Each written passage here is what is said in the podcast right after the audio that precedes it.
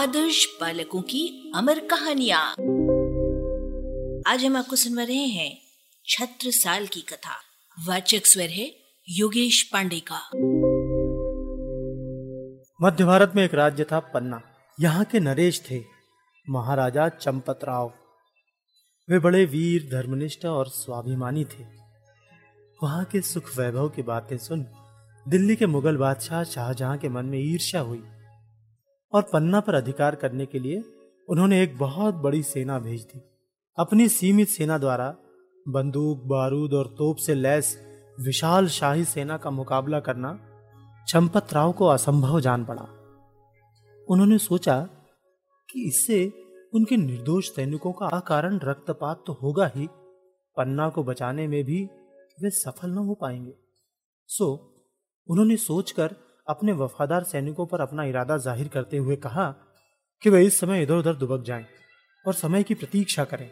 खुद चंपत राव अपने कुछ विश्वस्त अनुचरों और महारानी को लेकर पन्ना के निकट ही मोर पहाड़ी के जंगल में जा छिपे। महारानी उस समय गर्भवती थी। समय आने पर जंगल में ही ज्येष्ठ शुक्ल तृतीया विक्रम संवत 1706 को एक पुत्र रत्न को जन्म दिया। उस समय शाहजहां की शाही सेना पन्ना के चारों ओर घेरा डाले हुए थी और उनके सिपाही उनकी तलाश कर रहे थे। विडंबना की बात थी कि प्रथम पुत्र रत्न की प्राप्ति पर भी महाराज इस भय से कोई उत्सव न मना सके कि कहीं शत्रुओं को उनके वहाँ छिपे होने की भनक न मिल जाए। बालक का नाम रखा गया छत्रसाल। एक बार तो शत्रु सेना के सिपाही उनके इतने निकट आ गए कि उन्हें अपने प्राण बचाने हेतु छिपने के लिए इधर उधर भागना पड़ा। इसी भागम भाग में शिशु छत्रसाल कहीं छूट गया, पर संयोग की बात के शत्रु सैनिक उस शिशु के निकट से गुजर गए, पर किसी की निगाह उस पर न पड़ी। कहा भी गया है, जाको राखे साइया मार सके ना कोई।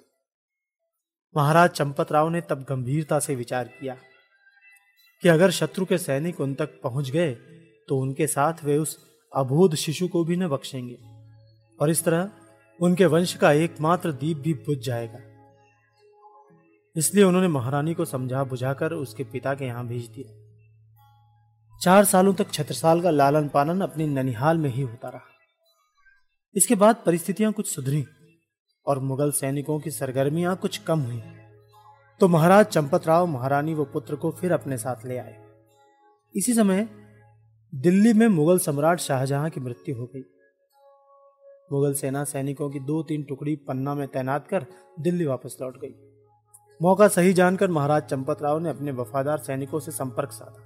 फिर उन्होंने पन्ना पर धावा बोल दिया। उनके वीर सैनिकों ने वीरता का अभूतपूर्व परिचय दिया। मुगल सेना भाग खड़ी हुई और पन्ना पर पुनः महाराज चंपत राव का अधिकार हो गया। अपने पिता की तरह छत्रसाल भी शैशवावस्था से ही धर्मनिष्ठ था। एक बार जब वो पाँच वर्ष का था, तब श्री राम के मंदिर में गया। वहाँ राम लक्ष्मण की मूर्तियों को अपने जैसा बालक समझकर उसने उनके साथ खेलने की जिद की। कहा जाता है कि भगवान सचमुच वहाँ प्रकट हुए और उसके साथ खेले, पर छत्रसाल के भाग्य में पितृ सुख नहीं था। जब वो सात वर्ष का था, तभी महाराज चंपत राव का निधन हो गया। उनके दिवंगत होते ही उनके भाई यानी छत्रसाल के चाचा सुजान राव पन्ना के नरेश हुए।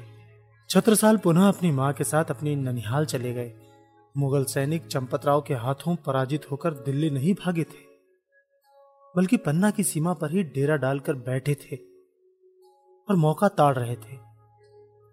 अपनी पराजय का बदला लेने के लिए उन्होंने दिल्ली दरबार से और सेना भेजे जाने की गुजारिश भी की थी। तेरह वर्ष की अवस्था तक छत्रसाल अपनी ननिहाल रहा। फिर चाचा सुजान राव ने उसे पन्ना बुलवा लिया और उसकी सैन्य शिक्षा का प्रबंध किया। छत्रसाल को पैतृक संपत्ति के रूप में अपने पिता का शौर्य प्राप्त हुआ था। कुछ ही समय में वो अस्त्र शस्त्र चालन और रण कौशल में निपुण हो गया। दिल्ली के सिंहासन पर औरंगज़ेब बैठ चुका था। उसके अत्याचार का दौर दौरा सारे देश को आतंकित कर रहा था।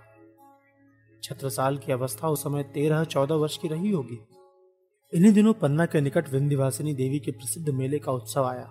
इस मेले के उत्सव में सम्मिलित होने के लिए दूर दूर से लोग आते थे। और भगवती के दर्शन कर मेले के आनंदोत्सव में शामिल हो जाते थे। इसी उल्लास को निरखने और सुरक्षा की दृष्टि से स्वयं पन्ना नरेश वहाँ जाते और जब तक मेला रहता, तब तक वे भी अपना शिविर वहीं लगाकर रहते।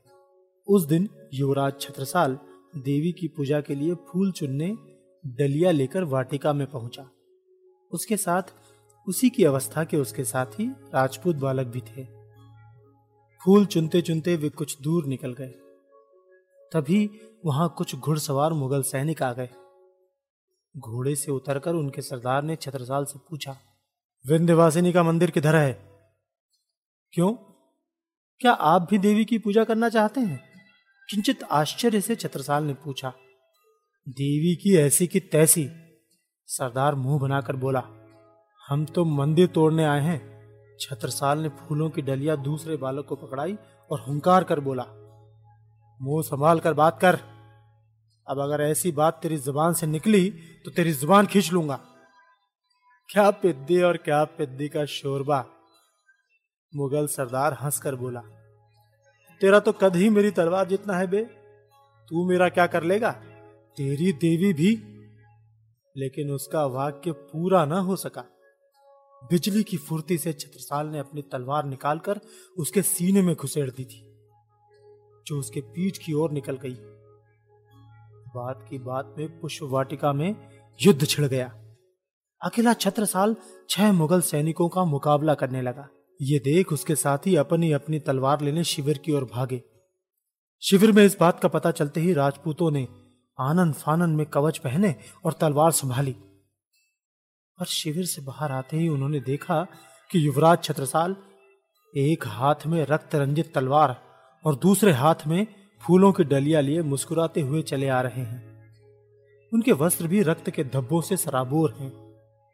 अकेले छत्रसाल ने छहों मुगल सैनिकों को मार गिराया था। महाराज सुजान राव ने छत्रसाल को अपने हृदय से लगा लिया।